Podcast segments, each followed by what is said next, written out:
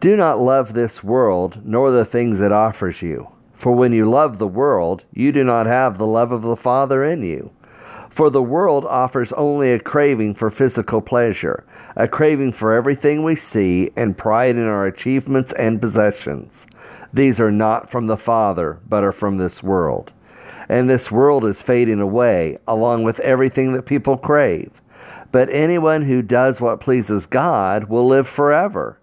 1 John 2 15 through 17 NLT. When Paul was before Agrippa, he showed the attitude that someone has when they truly have experienced the unconditional love of Jesus and have a genuine relationship with Christ. When someone has a sincere conversion, the things of this world lose their appeal. The tenth commandment, thou shalt not covet, is not a struggle to keep. When Christ abides in the heart, the Christian is not looking at the things everyone else has and wishing they could have those things too. Instead, they look at the world and desire for the world to have what they have. This is what Paul's attitude was as he stood before King Agrippa in Acts 26 28 to 29. Agrippa interrupted him. Do you think you can persuade me to become a Christian so quickly? Paul replied, Whether quickly or not, I pray to God that both you and everyone here in this audience might become the same as I am, except for these chains. Paul was standing in chains in his prisoner uniform before King Agrippa in all of his royal splendor. Yet Paul did not desire what Agrippa had.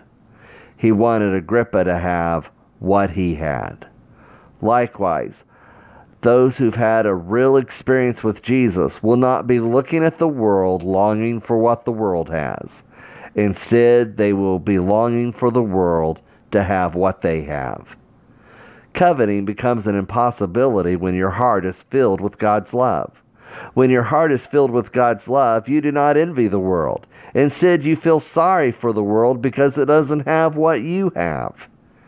Instead of having worldly ambitions, we have the ambition of Paul when he said in Acts 20 24, But my life is worth nothing to me unless I use it for finishing the work assigned me by the Lord Jesus, the work of telling others the good news about the wonderful grace of God. And we want to tell the world about the wonderful grace of God so that they can have what we have.